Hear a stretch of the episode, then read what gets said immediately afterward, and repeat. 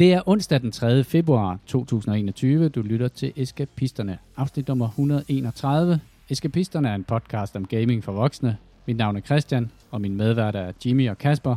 Velkommen til.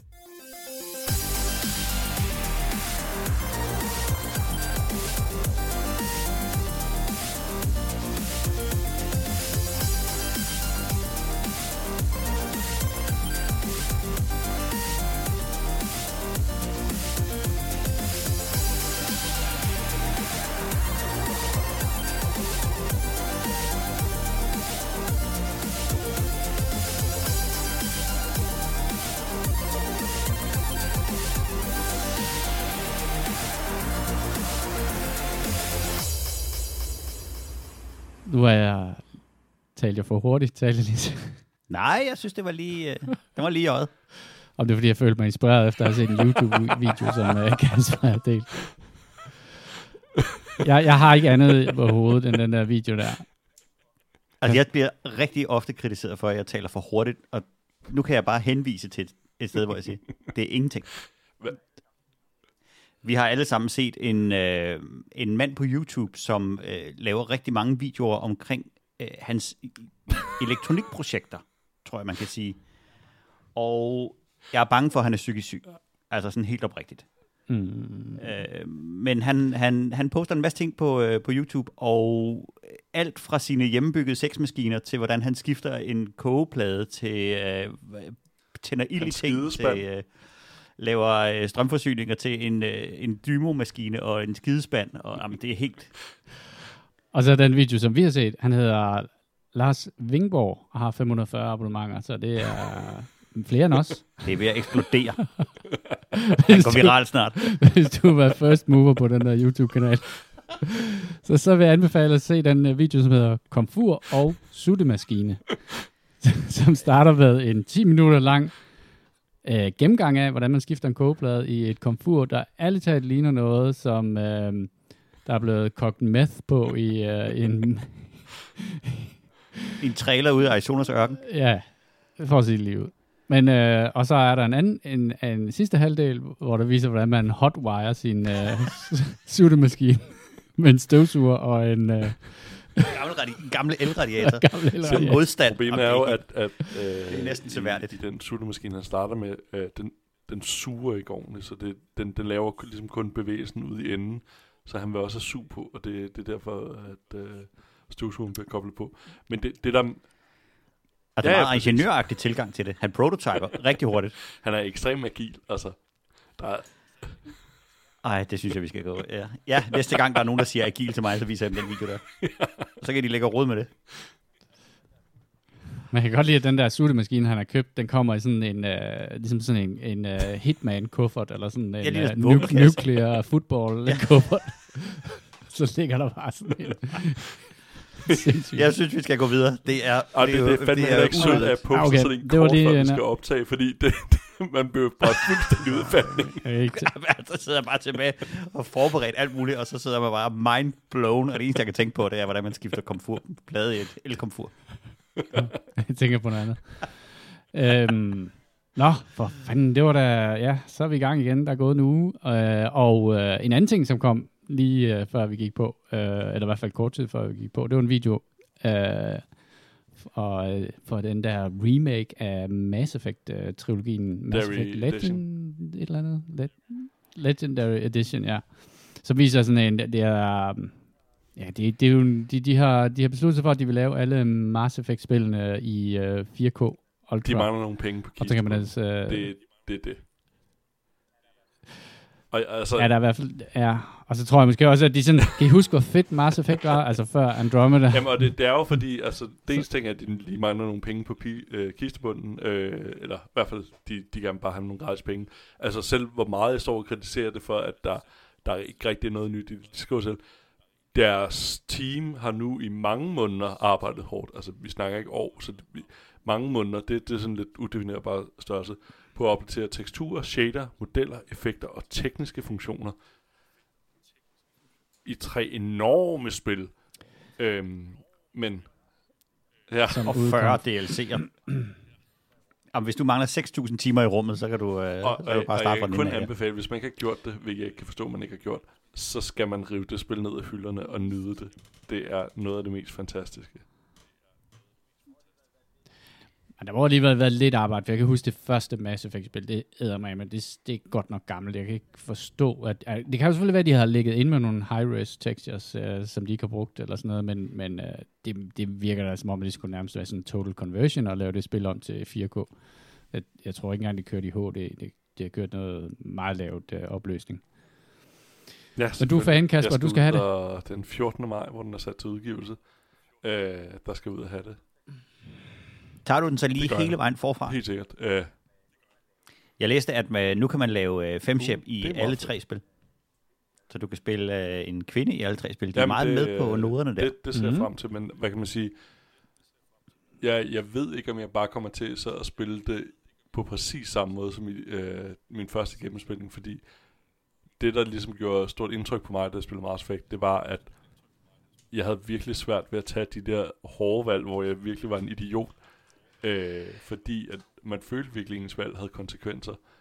Øh, så det, øh, og, og de personer, man interagerede med, eller ja, det, det er jo kun en computer, øh, hvad hedder det, genereret, øh, hvad hedder det, personer, øh, de var så livagtige, og deres historie var så medrivende, og på trods af, at vi ligesom har snakket om, at øh, vi, vi prøver at glemme øh, Andromeda, så var Andromedas persongalleri også helt vildt fantastisk, hvis man lige kom ned under overfladen på det. Og det er det, altså BioWare er rigtig, rigtig god til. Så jo, jeg skal selvfølgelig have en tur igen. Jeg, jeg havde overvejet at gøre det flere gange, men så var det ikke alle spillene, der kom opdateret til de forskellige konsoller. Nu kommer den rigtige, og så, så er det jo bare med at nyde det. Altså, og især... Ja, Og nu, nu er den der. er den nu, klar. Nu er de tweaked på den. Ja, Nu er buffeten åben, Kasper, og du skal bare bliver- spise, til du signer. mange måneder kommer til at snakke om, hvor fantastisk det bliver. Øh, og især det, ja, Skidespændende og, podcast. og især det første ser jeg rigtig meget frem til, fordi at det var det spil, der havde en virkelig... Det var meget RPG. Der, der var en masse elementer, der ikke fungerede særlig godt i det. Blandt andet var der den der horrible øh, rover, man kørte rundt på. Øh, jeg kan ikke engang huske, hvad navnet er på den, men den, den kørte fuldstændig lind. Det s- øh, sejlede rundt. Øh, jeg håber, det er sådan nogle ting, de har rettet, øh, så det bliver lidt mere flydende spil. Øh, så ser jeg frem til at spille toren igen, som jeg synes absolut var det bedste. Øh, det er sådan øh, ensemble af crew, man prøver at sammensætte i det. Øh, det var en virkelig god fortælling. Og ja, jeg ser bare rigtig meget frem til det. Jeg så lige kigget, det er jo lavet af BioWare, og, hvis, øh, og, og, og BioWare er ejet ja. af EA. Og hvis det kommer på EA Play, så kommer det på Ja. Game Pass. Men det ved det, det, det vidste ikke rigtigt. Jeg kan ikke lige finde ud af, om, der er, en- om det er på EA Play. Men det... Øh, Jeg synes, Ja, Kasper bare det skal tage jeg, for holdet og købe det. Ja, det lige tænker med jeg det også, Det, det tror jeg også, jeg tænker kommer også, til. Og, altså, selvom jeg for nylig har købt spillene, de, de, de genudgav dem jo på Steam. Altså, vi snakker tre måneder siden, så jeg føler mig rigtig bundefanget, men øh, jeg kunne selvfølgelig ud og købe det igen. Altså, jeg er jo ikke idiot, vel? Det er jo det, er jo det nærmest. Diablo jo. Jeg skal have det på tre versioner på alle konsoller. Og hvis det kommer en Switch-udgiven, så... så Jimmy, så- hvordan... Jimmy, hvordan går, hvordan går det med dine aktier? Nu har jeg ikke særlig mange aktier, øh, men der er nogen, der har rigtig, rigtig mange aktier. Og øh, det har øh, kun en, en meget, meget lille bæring på, øh, på en gaming-podcast. Men dog en lille smule, for det drejer sig selvfølgelig om GameStop. Ja. Og så drejer det sig jo om, øh, om den projiciterede øh, lille mands øh, kamp mod det store system. Og hvis der er nogen, der øh, har øh, boet i en hule med et øh, glæde over hovedet og fingrene i ørerne, og, øh, og ikke kigget nyheder de sidste, den sidste uges tid, så er, øh, så er det, der basalt set er sket, det er, at der er nogle store hedgefonds, altså kæmpe store investeringshuse, som har spekuleret i, at GameStop-aktien ville falde helt vildt. Fordi at GameStop er øh, en Døende dårlig virksomhed. forretning, og det har været en dårlig forretning i rigtig lang tid. Deres aktier står dårligt, og de har så spekuleret i, at de ville komme til at stå endnu dårligere. Altså de har lavet det, man kalder at shorte det, aktien, altså lavet en spekulation i, at det her øh, firma Det snart går nedenom og explainer, er det sikkert. Ah, garanteret. Nu får de en her. Når man shorter en aktie, så basalt set, så låner man den, sælger den, forventer så at kunne købe den tilbage til en lavere pris senere og indfri sit lån. Det er det, de har sat sig på. Øh, men så er der så nogen, der har, øh, har luret inde på et øh, Reddit-forum, der hedder Wall Street Bets, har luret, at øh, hvis man nu ikke kan sælge den her øh, aktie tilbage, altså hvis de starter med at låne den, sælge den, og de så ikke kan købe den tilbage billigere, så vil de tabe en masse penge, og så vil aktien stige en masse i værdi, fordi der er nogen, der er nødt til at købe aktien dyrt tilbage igen. Basically. De prøver at lave det, der hedder et squeeze, altså hvor aktien den bliver kunstigt inflateret helt vildt. Folkevognsaktien gjorde det for nogle år siden. Tesla har, har gjort det. Altså hvor øh, værdien af aktien eksploderer op i altså mange, mange tusind procent. Og øh, det gik øh, rigtig, rigtig godt. De fik en øh, aktie, der, øh, der blev udbudt i cirka 6 dollars, presset op i over 420 dollars. Det er en procentstigning, man kan, man kan tage og føle på. Men det går så hurtigt, så at der fiser meget, øh, der fiser meget værdi ud af det hele tiden, og det er et meget øh, volatilt øh, marked lige nu. Og man er nødt til at vide lidt om de bagvedliggende faktorer i det her, fordi hvis, jeg tror, alle har efterhånden fået forklaret øh, op og ned og frem og tilbage, hvad shorting af en stok er. Og det er jo at spekulere i, at noget går galt. Du tager et, et decideret et vedmål på, at noget det falder fra hinanden. Øh, det, som der er lidt sjovt i det her, så er det jo spillerne, der er i det. Den ene spiller på den ene side af de her hedge funds, som har, som har spekuleret i, at det vil gå galt, fordi så vil de tjene en masse penge, og så kan de videreinvestere pengene og tjene en masse penge. Og dem på den anden side, altså det her Reddit-forum, Reddit forum der hedder Wall Street Bets, øh, ledt af en tidligere aktieanalytiker, som hedder Deep Fucking Value, som, øh, som brugernavn. Øh, og Wall Street Bets betegner sig selv som retarderede mennesker med adgang til en Bloomberg-maskine. Hvilket vil sige, at hvis man går ind på Wall Street Bets og ved, hvad det drejer sig om, så har det intet med en langsigtet, klog, øh, diversificeret, øh, bred stokportefølje at gøre. Det her, det er selvudråbte idioter, der forsøger altså, at blive ligesom rige overnight. Aktier. Mm. Og det fuldstændig, bare den anden vej. Og det, det er her, den lille de, mand. Ja, og de har, øh, de har to, øh, to hvad hedder det, begreber, som er meget, meget vigtige.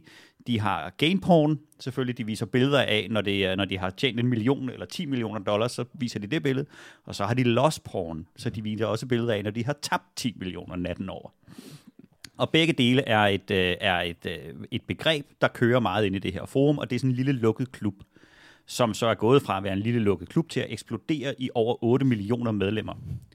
8 millioner idioter, der sidder og håber på et get rich quick scheme natten over, hvor man køber et, et, så mange aktier, man nu har råd til, i håb om, at prisen eksploderer bitcoin-agtigt.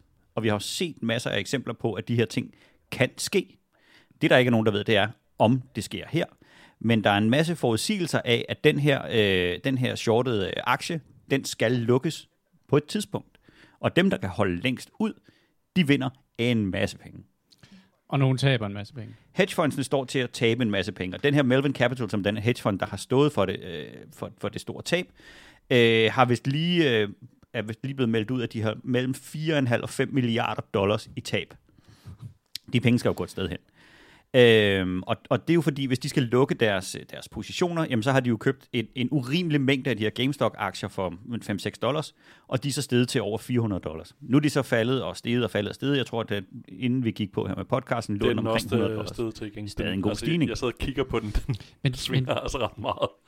Okay, jamen den svinger, altså den svinger på den måde, som, som altså, den er hurtigere end bitcoin i sin værdiudvikling. Den kan jo, den kan jo stige 10% på et minut. Øh, så hvis man sidder og, og, og voldgambler på det, så kan du bare rive penge hjem øh, på den måde der. Men, men det, som der er lidt, øh, lidt interessant i det, så er det, at det er jo et waiting game. Og jo længere de her retardoer sidder med deres, øh, som de selv kalder diamond hands, og knuger deres små aktier, øh, jo større chance er der for, at de, øh, at, at, de, at de kan få prisen til at skyrocket. Og det er jo øh, vidderligt to, der sidder og stiger på hinanden. Der bliver så lavet en hel masse fixfaktorier og tricks, øh, primært fra de store hvad hedder det, øh, Wall Street-huse, for at forsøge at drive prisen ned. De laver noget, der hedder laddering, som er, at de handler aktien rigtig meget tilbage mellem hinanden. Det vinder de ikke noget på, de taber faktisk en lille smule hver gang, men det får det til at se ud, som om der er stor bevægelse i aktien, og så falder prisen men det har ikke nogen indflydelse på, hvor mange aktier der er. Og det, som der er det helt store problem ved det her, så er det, da de gik ud og shortede den her aktie, så gjorde de det så voldsomt, så det blev den mest shortede aktie i verden. Og på et tidspunkt var 140, mellem 130 og 140 procent af aktierne i GameStop shortet. Mm. Hvilket vil sige, at ikke alene skulle du forventeligt tage samtlige aktier og købe tilbage til en lavere pris, du skulle også gøre det en gang til med halvdelen af dem. Og en masse af de her aktier er jo låst i GameStop. Der ligger den 15% hos ejeren, og jo flere af dem, der så hele tiden bliver købt op af de her retardoer i Wall Street Bet, jo sværere bliver det så for de her øh, investeringshuse at realisere det her, øh, hvad hedder det, øh, deres investering, uden at de går ud og taber altså hysterisk mange penge. Øh, og problemet med det her, så er det jo, at, at hvis man kigger på det fra en, fra en øh, samfundsmæssig og fra en kapitalistisk øh, værdisynsvinkel, så risikerer man at starte en lavineeffekt. Fordi hvis du ødelægger et af de her hvad hedder det, huse, øh, en hedgefonds her, der er allerede øh, nogle andre, Citadel og øh, nogle andre øh, hedgefonds, der har været ude at smide penge ned i den her Melvin Capital, for den kan holde. Fordi bag ved hedgefondsene, der ligger nogle clearinghouses, som er dem, der styrer hele det her øh, hvem ejer hvad i aktier, og bag ved dem, der ligger så noget, øh, noget brokerage, og bag ved dem ligger der nogle banker, og bag ved dem ligger noget statsgaranti.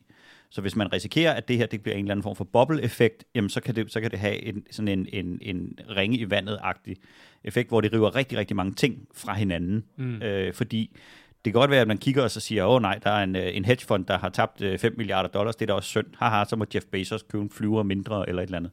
Men det er jo folks investerede penge. De kommer jo et sted fra, de der penge. Og, og for en gang skyld, så er det ikke fantasipenge, der mm. er forsvundet. Det er pensionsopsparinger. Og... Det er, det er jo folks investeringer, det er pensionsopsparinger. Øh, det er meget, meget uigennemskueligt, hvem der investerer hvad i det her. Og der er også en grund til, at de prøver at være meget hemmelighedsfulde omkring, hvad for nogle øh, aktier de shorter og alle de her ting. Netop fordi man ikke vil ud i sådan noget her. Øh, så der, der kører meget et, øh, et, øh, et, et, et, et de, de spiller kylling lige nu.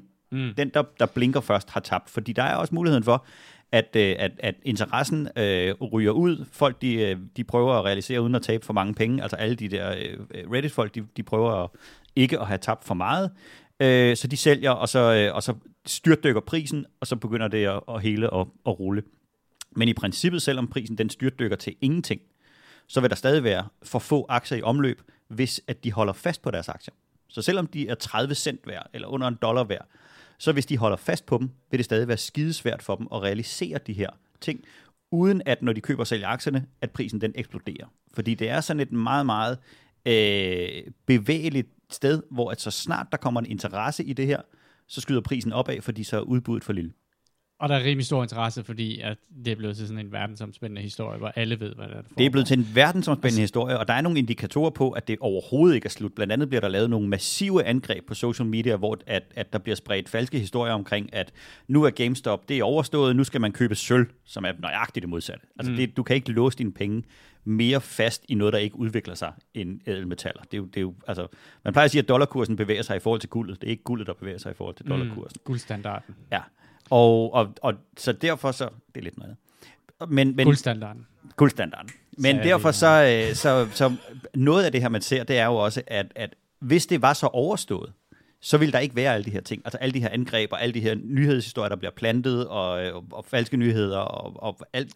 Altså, der, der kommer stadig til at ske meget spændende i det her. Det er, det er, og så er det blevet lagt ud så meget som sådan en, en, en Robin Hood-historie ja, med den lille mod den store. Ja. Og, øh, og det er jo også skide spændende, fordi nu er det bare en flok øh, selv udråbte retardoer, der, der, hvad hedder det, der mobiliserer sig. Og de siger vidderligt i alle sammenhænge, på det samme som jeg skal huske at sige her, jeg har ikke en skid forstand på det her. Mm. Jeg fortæller bare, hvad jeg kan læse op på. Jeg er ikke finansiel rådgiver, og jeg, jeg, alt det her kan være fuldstændig forkert.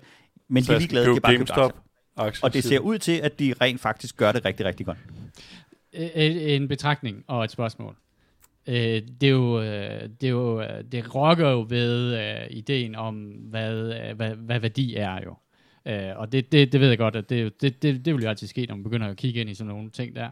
Det, det undrer mig, at det, det er helt sindssygt, at man kan sælge flere aktier, end der findes. og så et spørgsmål, som jeg næsten har glemt. Jo, øh, da jeg læste de første historier og de første artikler omkring det her, der blev det fremstillet lidt som om det var sådan øh, Occupy Wall Street version 2.0. Men, men du siger, at de er bare sådan nogle daytrader, der er ude på get rich fast? Eller har de Nej, det er, det er en Occupy Wall Street øh, mm. i deres egen blik. Okay. Men, men, men ud fra et... Øh, der er rigtig, rigtig mange mennesker, der er kommet med den her bevægelse, eller hvad man skal kalde det. Ideen omkring, at, at nu er de ligeglade, om de vinder eller taber. De vil bare stick it to the man. Det, mm. handler, det handler i virkeligheden om at stikke en kæppe i hjulet på det der Wall Street, og der er rigtig mange historier om folk, som er med i det her, fordi de kan godt huske, dengang de var børn i 08, eller dengang de mistede deres hus i 08, eller dengang, hvor hele verden faldt fuldstændig fra hinanden, og de eneste, der ikke, det ikke gik ud over, det var Wall Street. Mm. De blev bare endnu rigere af, af alting. Ikke? Øh, den første film, der bliver foreslået, når man går ind på Netflix, er The Big Short, som er en god forklaring af, af, af det her fuldstændig vanvid, der er. Og, øh, og jeg tror også, der er rigtig mange mennesker under den her øh, covid-ting, som, som sidder rigtig hårdt i det, og man skal nok være amerikaner for at kunne forstå, hvor hårdt det egentlig kan være øh, derovre, fordi mange af de muligheder og de privilegier, vi sidder med i Danmark, det er ikke noget, de selv øh, læner, de, de læner sig op af derovre. Øhm, og, og de har så set, at, at hele deres samfund er på vej ud over kanten, men der er en tech-sektor og nogle milliardærer, som, som har tjent afsindigt mange penge i den her tid. Og, og hvis man kigger på aktiemarkedet, så er det også en fuldstændig spejlvending af samfundet, fordi aktiemarkedet flyver derud af, samtidig med, at resten af verden er på vej lige i skraldespanden. Og det er der altså nogen, der bliver pisset af. Og hvis de har muligheden for at købe nogle aktier, og på den måde sige, prøv at høre, jeg, jeg, jeg er ligeglad. Jeg vil, bare være, jeg vil bare være i vejen. Jeg vil bare være, nu skal jeg bare holde protest, og jeg håber, de der Wall Street-typer taber deres penge. Det er der rigtig mange, der bliver motiveret af. Og så tror jeg også, altså det virker, det er jo også, uh, på en eller anden måde, så er det også grint helt vildt, når at, uh, jeg så de der hedgefond uh, folk, der gik ud og kaldte på mere regulering af markedet, uh, eftersom de jo selv har været rigtig, rigtig dygtige i mange, mange år til at manipulere markedet og netop uh, tjene penge på, at and, på andres ulykke. Ja, men det er jo meget så, påfaldende, at, at de mod markedmanipulation, og det er ikke af dem selv, der gør det. Ja. Og der er jo også en snak omkring, at det, det her det er jo ikke markedmanipulation. Det er jo nogle mennesker, som reelt køber en aktie, og så siger til hinanden, jeg synes, du skal beholde den aktie. Ja. Så der er jo ikke noget tale om, at de bruger øh, falske informationer. Der er ikke nogen tale om, at de bruger nogle af de her hvad hedder det, angrebsmuligheder, som, som de her hedgefonds i øvrigt sidder inde med. De kan jo købe og sælge uden for, hvornår øh, hvad hedder det, børsen er åben og sådan nogle ting. Altså, de har en masse muligheder. Der er også øh, nogle af de her, hvad hedder det, øh, apps, som, øh, som ligesom har prøvet at sætte aktiemarkedet fri for de her små daytraders, øh, er så senere blevet nødt til at gå ind og lukke ned for, at man simpelthen kan købe aktien mere hos dem. Mm. Øh, fordi de skulle lægge så kæmpe store beløb i sikkerhed for at få lov til at handle videre med den aktie. Det er der også nogen, der ser som manipulation af, at, at det er ikke sjovt, hvis dem, der er på markedet, de ikke følger de givende regler, og det ikke er dem, der vinder. Dem, der plejer at vinde, der vinder. Ja, det og det er jo det der med, at man kan gå ind og manipulere reglerne, som, som er forkasteligt. Ikke? Altså, man, ja, at, meget. At, at, at, at det er jo ikke noget frit marked. At det, er, det er det kun for dem, som sidder på flæsket. Og alt sammen øh, snakker vi om det her, fordi at øh, det handler om GameStop, øh, som er en... Men GameStop har jo så været ude og ansætte tre nye øh, executives lige nu her, og, og prøver åbenbart, de har også lavet nogle planer for, hvordan de omstiller deres øh, organisation og alt muligt andet. Det kan jo godt være det, der gør, at firmaet rent faktisk overlever. Kan det det? Altså, fordi at på et tidspunkt, så stopper lejen vel, og så fortsætter GameStops øh, dødsspiral, ved at tro. Altså, man kan sige... Nu har de jo fået nogle penge, som kan gøre, at de kan, hvad hedder det, at de kan reformere deres forretning. Der er ingen tvivl om, hvis GameStop ikke laver noget om, så dør brick and mortar-delen af det. Det skal, mm. det skal PlayStation og, og Xbox nok sørge for. Så rigeligt, mm. at du aldrig nogensinde behøver at komme Steam alle de her øh, hav af tjenester, som, som jo kaster spil ud i, i alle retninger, så man ikke behøver at flytte sin fede røv ud af, af lænestolen. Men, men hvis de bygger deres koncept om, så kan det jo godt være, at de kan øh, redde forretningen i en eller anden måde. Jo, det kan jeg godt se. Øh, vanvittig, jeg synes, vanvittig det er den bedste historie. explainer, jeg nogensinde har fået. Jeg kunne lide den, Jimmy. Den, du kom gå rundt Ja, det- om alt muligt. Tak skal og du bare have. lige for at bidrage til historien, så sad jeg lige inde på Nordnet og tjekkede, og der, der er bare nogle af dem, der skriver, uh, we can remain retards longer than they can remain solvent. Fuldstændig rigtigt. ej, ej, ej. Jeg elsker, hvis det står inde på Nordnet, Kasper. Det vil jeg, det vil jeg håbe jeg godt. ej men det, jeg, jeg, jeg, jeg synes, det, der, der er et. Hvis der er nogen, der skal ombord i det her vanvittige projekt, så er det jo øh, Nordnet-appen. Ja. herhjemme, man har chancen for det. Der kan du handle på den amerikanske børs. Der er en rimelig stram kortage. Du betaler 13 dollars hver gang du handler. Så det, så det er peberet, hvis du skal smide en enkelt aktie ad gangen. Men nu er aktien lige nu, når vi sidder og kigger her, og det er fuldstændig ligegyldigt, for I hører det her. Mm. Altså, den her nyhed er gammel om et minut, men nu er den 100 dollars. Og da vi startede, øh, da, da børsen åbnede op i dag, var den 80 dollars. Det er 20 procent på minutter. Så jeg vil gerne komme med og et råd. ikke? Så hvis man handler hurtigt, kan det blive helt vildt. I hører den. Køb. Og sælg nu. Sælg nu. Køb hold Diamond Og Hands. køb igen. Diamond Hands nu. Og jeg skal lige huske, disclaimeren, der er intet af det her, der er finansiel rådgivning til nogen som helst om noget som helst. Hva, hva, hva, hvorfor, hvorfor siger du egentlig det? Er det fordi, at så er du øh, juridisk... Øh, Jeg tror ikke, jeg kan blive juridisk, men jeg, men jeg er bare meget ærgerlig, hvis der er nogen, der rent faktisk lytter til det her, og så tænker, om Jimmy han ved, hvad han snakker om, når han snakker om aktier. Det gør han ikke. Det er ligesom, når Arnold han, øh, han, øh, han siger, hvis du skal have fat i ham, der ved noget om biceps, så ring til ham. Ja. Hvis du ved noget om computerspil, så vil jeg godt snakke med det her. Jeg, jeg snakker meget ud af røven. Jamen, det, jeg, jeg vil sige, det, det, det, det er en af de bedre forklaringer, jeg har fået, og det er, men, det- men det, altså, Men det er uendelig kompliceret. Det jeg, her, jeg det tror her. stadig på guldstandarden. Ja, det gør jeg. Men Gold standard. Der, der, Guldstandard. Hvad det hedder det der vanvittige parti? Øh, som vil have guldstandarden indført, eller hvad? Ja, guldstandard, og så en ham transsibirisk jernbane. Eller Det er ham oppe i Birkerød, er det ikke? Nå, ja, det er sikkert også ham, ja. Schillingerlisten. Ja. Ja. Schillingerlisten. Ja, det er mere 5C. Eller sådan noget. Det er det, ja. Men uh, den, den er knap så sjov. Jeg, jeg sad og læste om det, fordi da den postede, så var der en veninde, der sagde til mig, øh, han er sådan pænt antisemitisk eller sådan noget. Øh, læste jeg, så det var sådan et, åh, ikke så sjovt. Åh, oh, ja. ja. Det er sådan meget, det kan, det kan jeg sgu tage humøret ned hurtigt. Der står noget om Bilderberg, øh, ja. eller nederst i hans partiprogram. Men altså, de der andre plakater, de, de er gode. Ja, Ej, det er en moodkiller, det der. Det er en god segway. Uh. Øhm, er det det?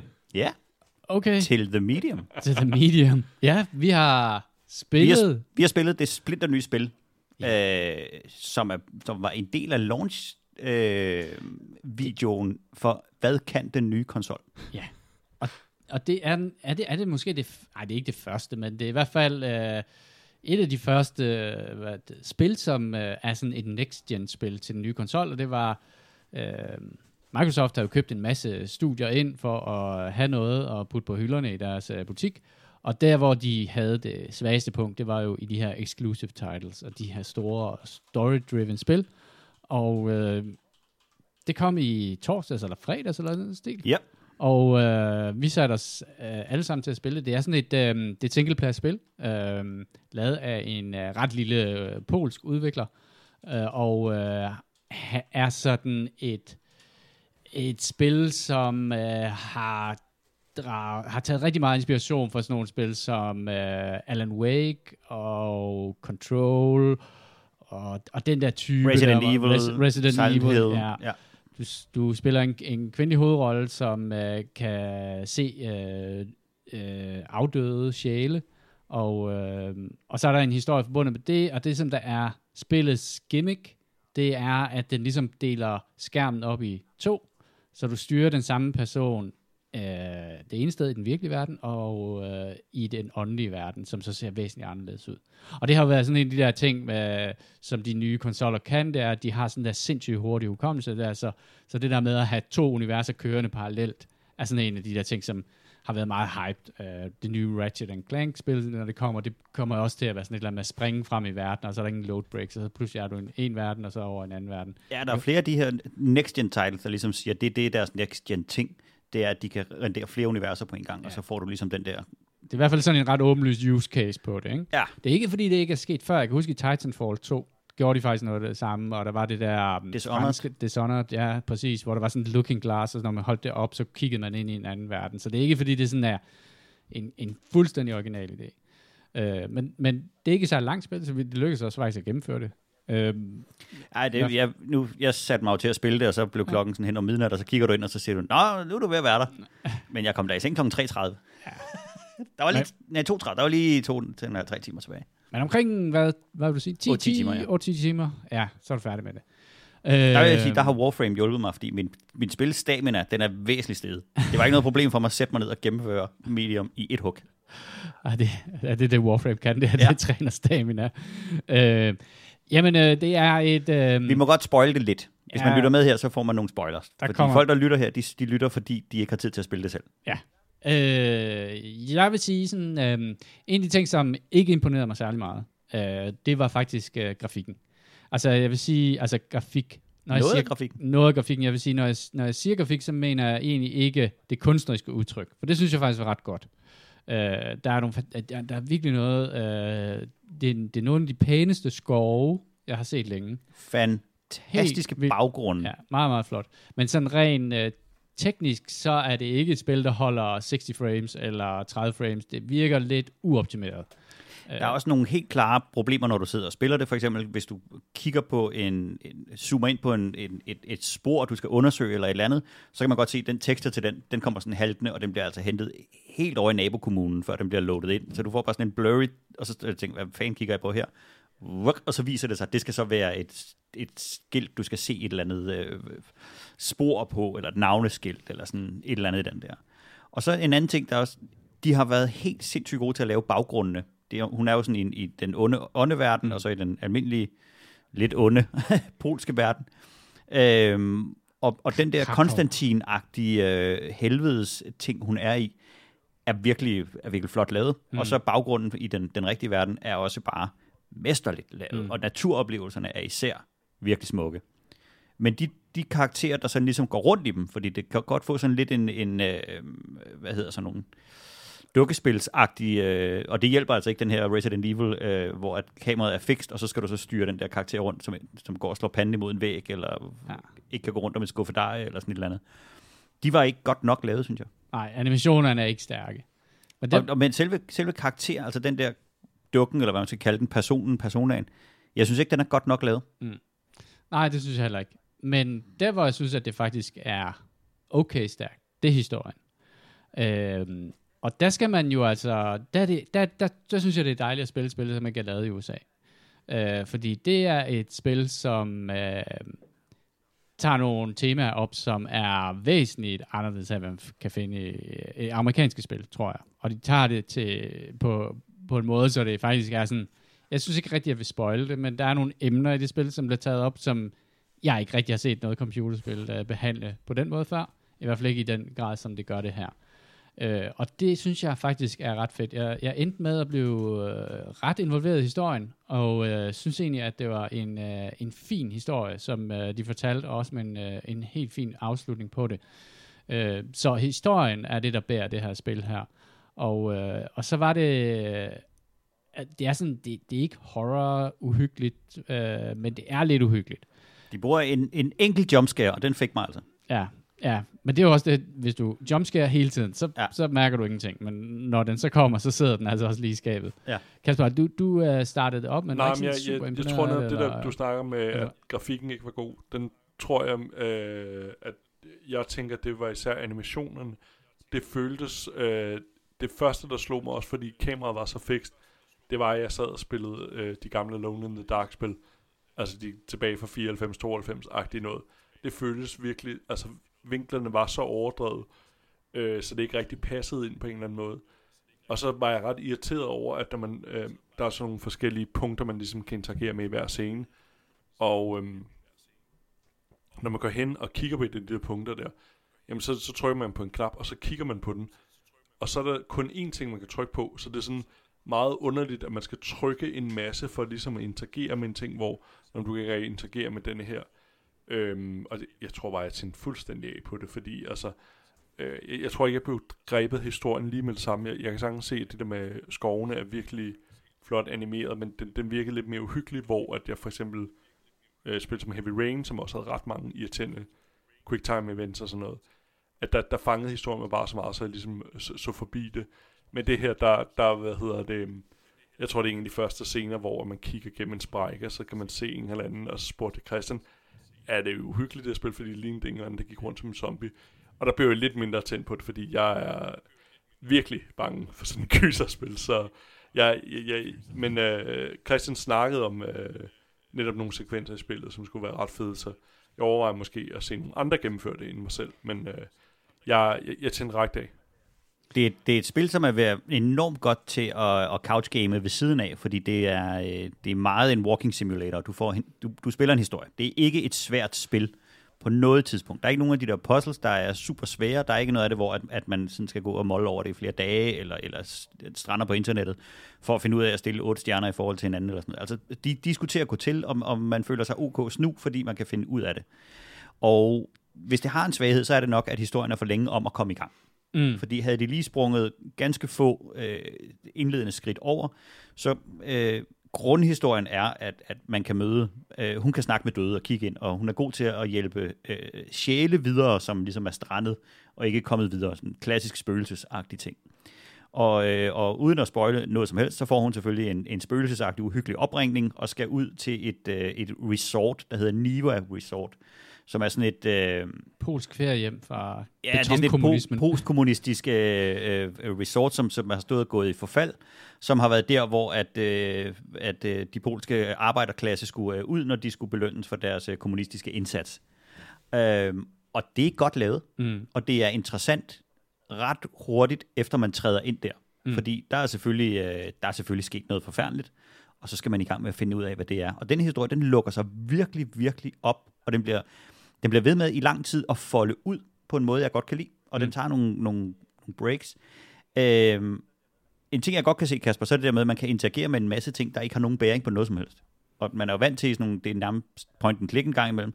Man er vant til, at hvis du finder et eller andet, så har det en relevans. Det er lidt den der historiemæssige trick med, hvis du, hvis du fortæller om geværet på hylden, Chekhovs gun. så skal man bruge det lidt senere. Og der starter altså mange ting, hvor man kommer forbi og stopper op og tænker, hmm, og går rundt om og alt muligt, og det er ingen bæring på noget som helst. Øh, det er meget, det er meget generøst med, hvad hedder det, øh, med sine trophies til gengæld. Da jeg spillede det igennem, der havde jeg fået 27, 37 ud af 39 trophies, og jeg kunne se, at de to, jeg manglede, det var, at jeg havde glemt et postkort og et, et, en note et sted. Så det er ikke fordi, der gemmer sig nogle ting i spillet, der er sådan ligesom, oh, hvis du var gået tilbage og havde fundet, eller sådan et eller andet. Man har set det, man skal se. Og, og, og der er ikke sådan, du er ikke nødt til at interagere med mere, end, end, end det, der bringer dig fremad. Der ligger ikke andet ved siden af det. Det er et fint spil. Det er på Game Pass, hvis man har det.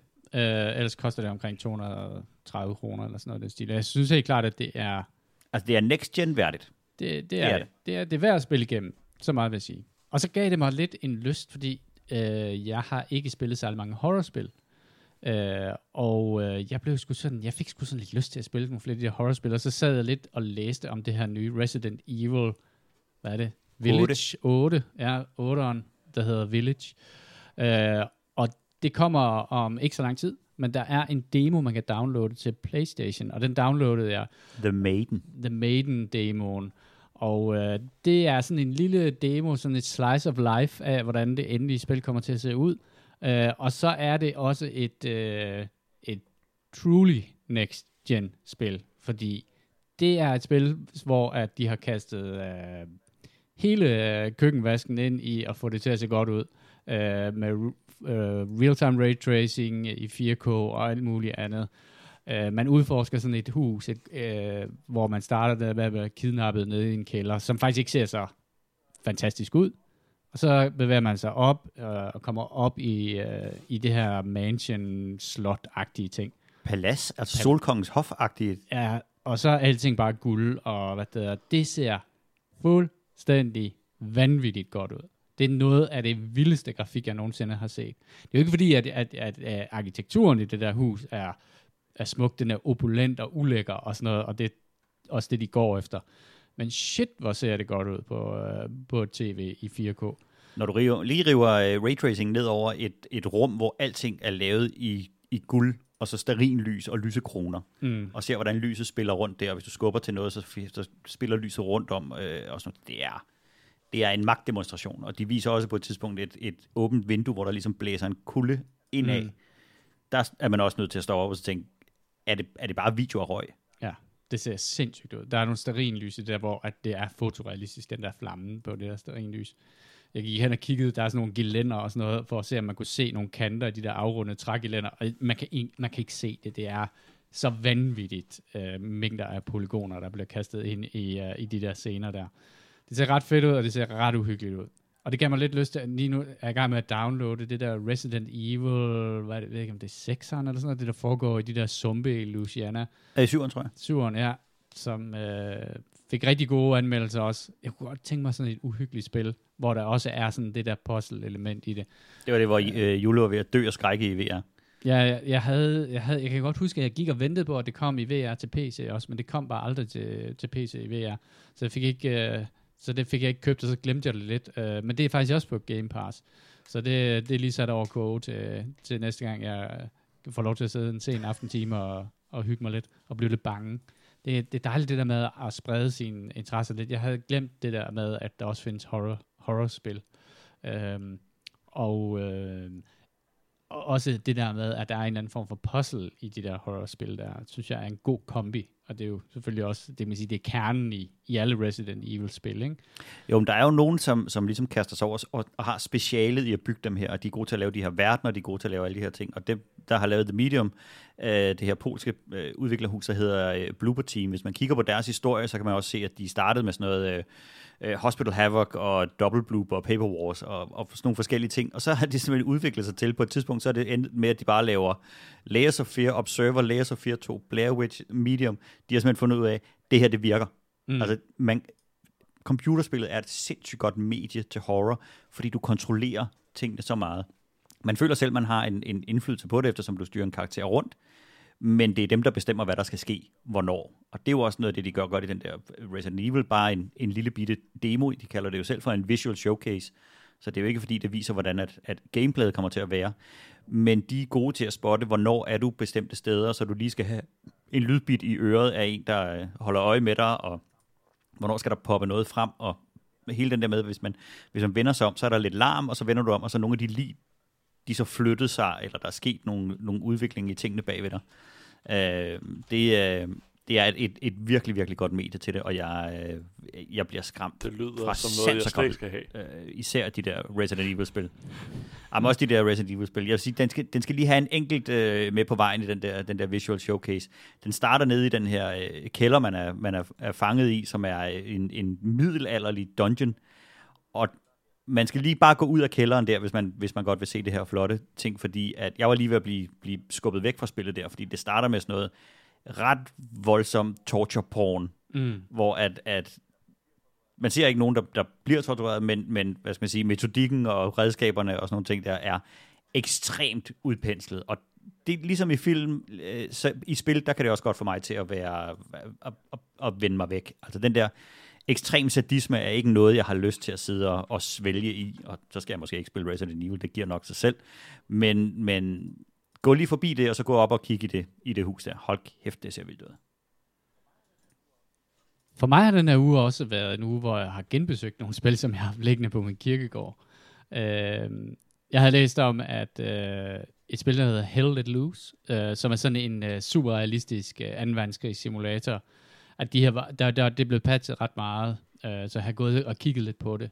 Øh, det er øh, et anden verdenskrigsspil, øh, sådan lidt i øh, samme øh, genre som Squad, øh, tror jeg nok det hedder, hvor at øh, den enkelte person ikke er sådan en held. Man er bare sådan en almindelig øh, gut med et gevær. Grunt. En grunt, ja, og det foregår sådan øh, i, fra, fra Normandiet og så øh, i nogle uger ind i uh, hvad det hedder, den, her, den allierede invasion af Europa. Og det vil sige, at der er rigtig meget sådan noget franske landsbyer og hvad hedder det, sådan noget hedgerow fighting. Øhm, og så er det bare sådan øh, et af de der... Når, ideen om at, at spille et super realistisk 2. verdenskrigsspil lyder rigtig, rigtig godt, men ligesom øh, i alt muligt andet realistisk, eller rigtig krig og sådan noget, så er 95% af tiden, der bliver brugt på, enten at blive transporteret eller vente på et eller andet. Og det simulerer det ret godt, det her spil her. øhm, men det ser, men, men det, der også, det er der faktisk også en, en, en vis værdi, øh, fordi at når man så kommer i firefights, de her sjældne firefights, som en gang imellem sker i det her spil her, så er det også virkelig, virkelig intenst, fordi du ved, du kan være, at du kan være død øh, meget, meget hurtigt. Fordi man skal bare have et enkelt skud, og så er man færdig. Øh, Øh, så det er et spil, hvor man øh, bør nok øh, have nogen at spille sammen med, nogen, der tager det alvorligt. Øh, fordi man, der kan have sådan en kommandorolle, og han skal ligesom holde styr på tropperne og sige, nu skal I gå herhen og angribe det her punkt, og blive her og vent her, og så videre, og så videre. Men det var egentlig meget sjovt at sidde og spille det. Det er sådan en, øh, altså det er et langsomt spil, øh, med øjeblik af intens øh, action, og så, er det, og så er man død meget hurtigt, og så skal man vente 30 sekunder på at, at revive igen. Men jeg, jeg sad, øh, jeg, jeg vil sige, det mest mindeværdige, det, og jeg, der er omkring det spil, det er deres eksplosioner. Er sindssygt gode. Virkelig, virkelig flotte øh, hvad det er, eksplosioner. Man kan kalde sådan nogle airstrikes ind, og, øh, hvor det bare sådan er kæmpestore højhus, høje øh, røgskyer, der kommer op og sådan noget. Det er meget, øh, man føler sig meget, meget lille, når man ligger der og trykker sig i en grøft. Øh, det lykkedes mig at skyde to amerikanere, der brød igennem en hedge på et tidspunkt. Det er det mest det, det, det, det andet mest mindeværdige oplevelse, jeg havde det spil. Det var ret intens. Øh, de stod med ryggen til at skyde efter nogle af mine kammerater, og så skød jeg dem jo, og så øh, stak jeg hovedet ud på den anden side af Heldemodig som du er. og så blev jeg skudt. Sådan er krig. Det er, der, er ikke, der er ikke meget heldemod i, øh, i det spil. Heller skyde Øh. nogen i ryggen på 200 meters afstand. Jamen, det er jo Seems safer. seems safer. øhm, men jeg må indrømme, at jeg blev sgu lidt... Øh, Det er drønt flot. Jeg har kun gået forbi, mens du har siddet og spillet det, men det ser, jeg, jeg stoppede op og tænkte, har du samlet Battlefield op? det ser ret godt ud efterhånden. Det er, øh, der er sket en del udvikling i det. Så, og det går for at være et af de bedre af den der type spil der.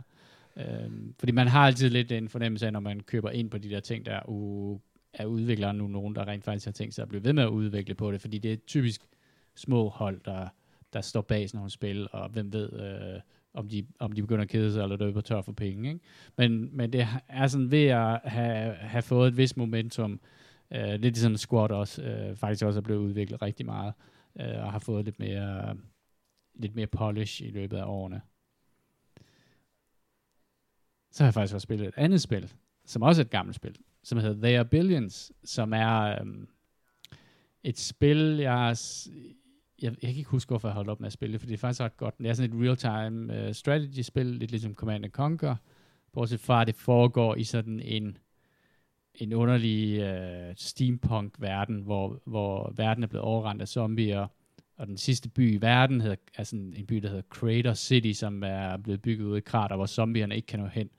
Og øh, ideen er så, at man skal få, forsøge at rekolonisere planeten ved at, at bygge sådan nogle outposts og generobre gamle byer og sådan nogle ting.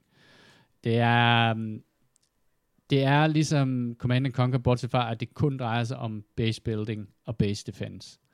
Og øh, det er det bare rigtig, rigtig godt til. Det er virkelig godt spil. Øh, jeg snakkede med en, øh, jeg snakkede med Kent på et tidspunkt, da jeg sad og spillede, og så for, prøvede jeg at forklare ham, hvad det er. Så sagde han, det lyder ligesom sådan en mobil, sådan et spil, man kan spille på sin telefon. Og det tror jeg, det, det er jo rigtigt nok, det er det faktisk. Det er, mm, altså, men jeg tror, at mange af de her tower defense spil, man kan spille på sin mobiltelefon, er faktisk inspireret af, af Their Billions. Øh, fordi det er de der uendelige mængder af zombier, som man så skal bygge sådan en eller anden øh, døds kuldesak, øh, hvor man så skal øh, funnel dem ind og hvad det forsøge at, at overleve. Men det, der er spændende ved det, det er, at der skal bare én zombie ind over ens øh, trap trappalisade hegn og inficere et telt, hvor der så kommer fire zombier ud, som så inficerer fire telte, og så har du sådan en, en lynhurtig eksponentiel vækst, som så gør, at hele din base bare bliver rødet på nul-tid. Det er en bedre forklaring, end at man fylder parken med vand, synes jeg. ja, det synes jeg også. Skal du have vist den? Ja, så kan vi forstå eksponentiel vækst, og hvorfor I skal have den fucking ansigtsmaske på. Øhm, ja, det har været sådan en rigtig dad gaming uge for mig. Øhm, jeg har downloadet en demo af Factorio, øh, som jeg kan bare mærke, at det skal, Ej, det skal jeg i gang med. det skal jeg i gang med at spille, fordi Det ser så du lækkert ud. starter med en spade, og skal grave noget kul op, øh, hvor du bare er sådan en mand, og så til sidst ender det med, at du bare har sådan en gigantfabrik. Og det er bare, det er, der er et eller andet der, der bare er dybt øh, catnip-agtigt for sådan en som mig, fordi det er sådan en, øh, ja, det er sådan noget dad gaming. Man sidder bare der og med kaffekoppen og er i gang med at bygge en eller anden fabrik og prøve at automatisere den. Øh, så det tænker jeg, det skal, det skal jeg lige have kigget på. Og så for at det ikke skal være løgn, så har jeg også spillet et, et, et sidste spil. Du har rigtig været omkring. Ej, det har jeg dog ikke spillet særlig meget. Det er... Nej, jamen... Øh, jeg, har bare været dygtig. jeg har bare været målrettet og det hedder, Fokuseret. gået tidligt i seng og Er det. Warframe-træningen, der har gjort? Øh, ja, det må være... Jeg har fået... Ja, jeg tror, jeg har fået Stamina. stamina tilbage. Cardio. Øh, jeg synes faktisk ikke, at det virker som om, jeg har spillet mere, end jeg plejer, men jeg har virkelig fået spillet meget. Men det, jeg, øh, har, jeg sad og kiggede øh, på et spil, som har været i Early Access øh, det meste af sidste år, som hedder Noita, øh, som er sådan en, øh, det ligner sådan noget Terraria øh, i grafikken. Øh, men, men det, der er vildt ved, øh, ved Noita, det er, at øh, du spiller sådan en lille troldmand, Øh, og så er, hver eneste pixel i det der spil er physics-based. Det vil sige, vand øh, flyder, og ild brænder, og tænder ild i alle, alle mulige andre ting. Og, og så kan du fyre sådan nogle spells af, som, så, som du selv kan sammensætte af alle mulige elemental forces. Øh, helt klassisk elektricitet, vand og ild, og, og jeg tror også, der er noget øh, poison og, og nogle andre ting, som jeg ikke har fundet ud af nu. Men det er sådan et, øh, det udvikler sig meget, meget hurtigt til at være sådan et bullet hell spil, men man bevæger sig ned i sådan nogle dungeons under jorden, og pludselig springer alting i luften, fordi du har startet en kædereaktion, som er bare fuldstændig umulig at overskue, og det flyver rundt på hele skærmen, og så, du, vækst. og så er du død, og så starter du forfra. Så det er sådan en roguelite, øh, øh, sådan en runner, hvor man spiller runs på det. Og det kan jeg mærke, at det er, det er måske, det, det virker meget svært for sådan en som mig. Øh, lidt på samme måde som øh, Spelunky-spillene også er meget, meget svære at komme ind i. Men det er dybt, dybt fascinerende, det der physics-based ting der. Øhm, så det kan godt være, at jeg besøger det igen, men jeg tror mere, jeg er til uh, Billions og Factorio, som er de der mere low, low impact uh, spil de der superrealistiske fysikspil, og ikke fordi det er superrealistiske spil, men dem der, der simulerer fysikken øh, sindssygt godt med, med elementernes interaktion, de skræmmer mig altid helt vildt, fordi jeg har sådan en fornemmelse af, at der er et eller andet, jeg bare går glip af. Altså, Mm. Nå, hvis du havde sat strøm til, så havde det hele jo bare virket. Og så tænkte jeg, Nå, det har jeg ikke tænkt på. Ja, ja, ja men det, det, det er rigtigt. Og det, det tror jeg, man meget må vende sig til med de der spil, for der er altid nogen, der har regnet den ud, eller, men, men det virker, mig- altså Noita er meget frit i forhold til det. Altså, der er monsterne, dem her, og nogle af dem er selvfølgelig mere sårbare for ild, og, øh, men de spil, du bruger, er sådan meget destruktive. Og så er det klart, at man kan regne noget ud, hvis man kan øh, bruge en flammekaster til at smelte noget is, og op under isen ligger nogle sten, som falder ned i hovedet på monsterne og sådan nogle ting. Men du kan også bare hoppe ned og begynde at skyde. Så det er sådan en, det der, hvor man kan, man kan eksperimentere, og det, det er det der eksperimentering i, i den der verden der, som er det sjove, ikke? Øh, fordi man laver de her kædereaktioner, som er helt tosset. Hvordan går det med action? Op og ned. Op og ned. øh, puha, ja. Det var, det var det, jeg har spillet. Det var også flot. Det var flot. Det Jeg var har, godt gennemf- arbejde. jeg, vi har gennemført et spil. Det Ej, er det dygtig første spil, vi har gennemført i år, Jimmy. Det tror jeg, det er. Det tror jeg, det er. Så den, øh, den tjekker vi lige at hænge op på væggen. Nej, men det var også, det er fortjent at blive Jeg er gennemført. imponeret Ja, det over er jeres Det det kunne du bære. spilstamina. Det er, det er ren. Altså, det er jo, det er jo fantastisk. Ja, jamen, Warframe-træning. Kan jeg høre. Skal vi, øh, skal vi hoppe en tur ud i anbefalingernes land? Kasper, Ja. du, øh, Det har jeg. du har skrevet Øh, på jeg har skrevet en bog på, øh, der hedder Udød, øh, af en af mine venner, der hedder Ruben Greis, der har skrevet en øh, sådan young adult, tror jeg det hedder, genren, øh, om øh, zombier. Øh, den, ja, det er der præcis. også mange voksne, der læser. det, det, det er sgu underholdende. Den har en sådan en øh, Dennis Jørgensen øh, eller Freddy-serien øh, stil, så det er sådan lidt halvsjovt øh, og ret hurtigt læst, øh, på trods af de 300 sider, den er på. Jeg står igennem den på en dag, hvilket siger ret meget for et ADHD-barn, eller hvor jeg gør barnet. Øh, det er bare en ret sjov fortælling, og jeg er normalt ikke så meget til zombier, men der, der er lige nogle twist på det, der gør det til ikke en helt normal zombie-fortælling. Øh, og ja, jeg var bare godt underholdt, så hvis man leder efter noget bog, øh, og har lyst til at læse om nogle zombier, så Udød af Ruben Greis. Mm? Den kasser vi lige et link til. Har du noget, Jimmy? Jeg har ikke noget, jeg vil anbefale. Jeg har øh, øh, smidt øh, al min energi i at få spillet det, jeg har spillet. Godt. Jamen, øh, skal vi så ikke runde den af her og sige, at øh, det her var, var, var denne her uges øh, podcast. Og øh, til alle jer derude, så husk, at du altid kan finde os øh, på vores hjemmeside, det er eskapisterne.dk, og du kan finde os på Spotify, iTunes og så videre. Du kan skrive til os, det kan du gøre på vores øh, Gmail, det er escapistpodcast at gmail.com. Og vi er selvfølgelig også på Facebook, øh, hvor du kan subscribe på vores Facebook-side. Det er facebook slash eskapisterne. Det var alt for denne udgave af Eskapisterne. Hvis du synes, at øh, podcasten er god, så del den endelig med dine venner på vegne af Jimmy, Kasper og mig selv. Tak fordi I lyttede med.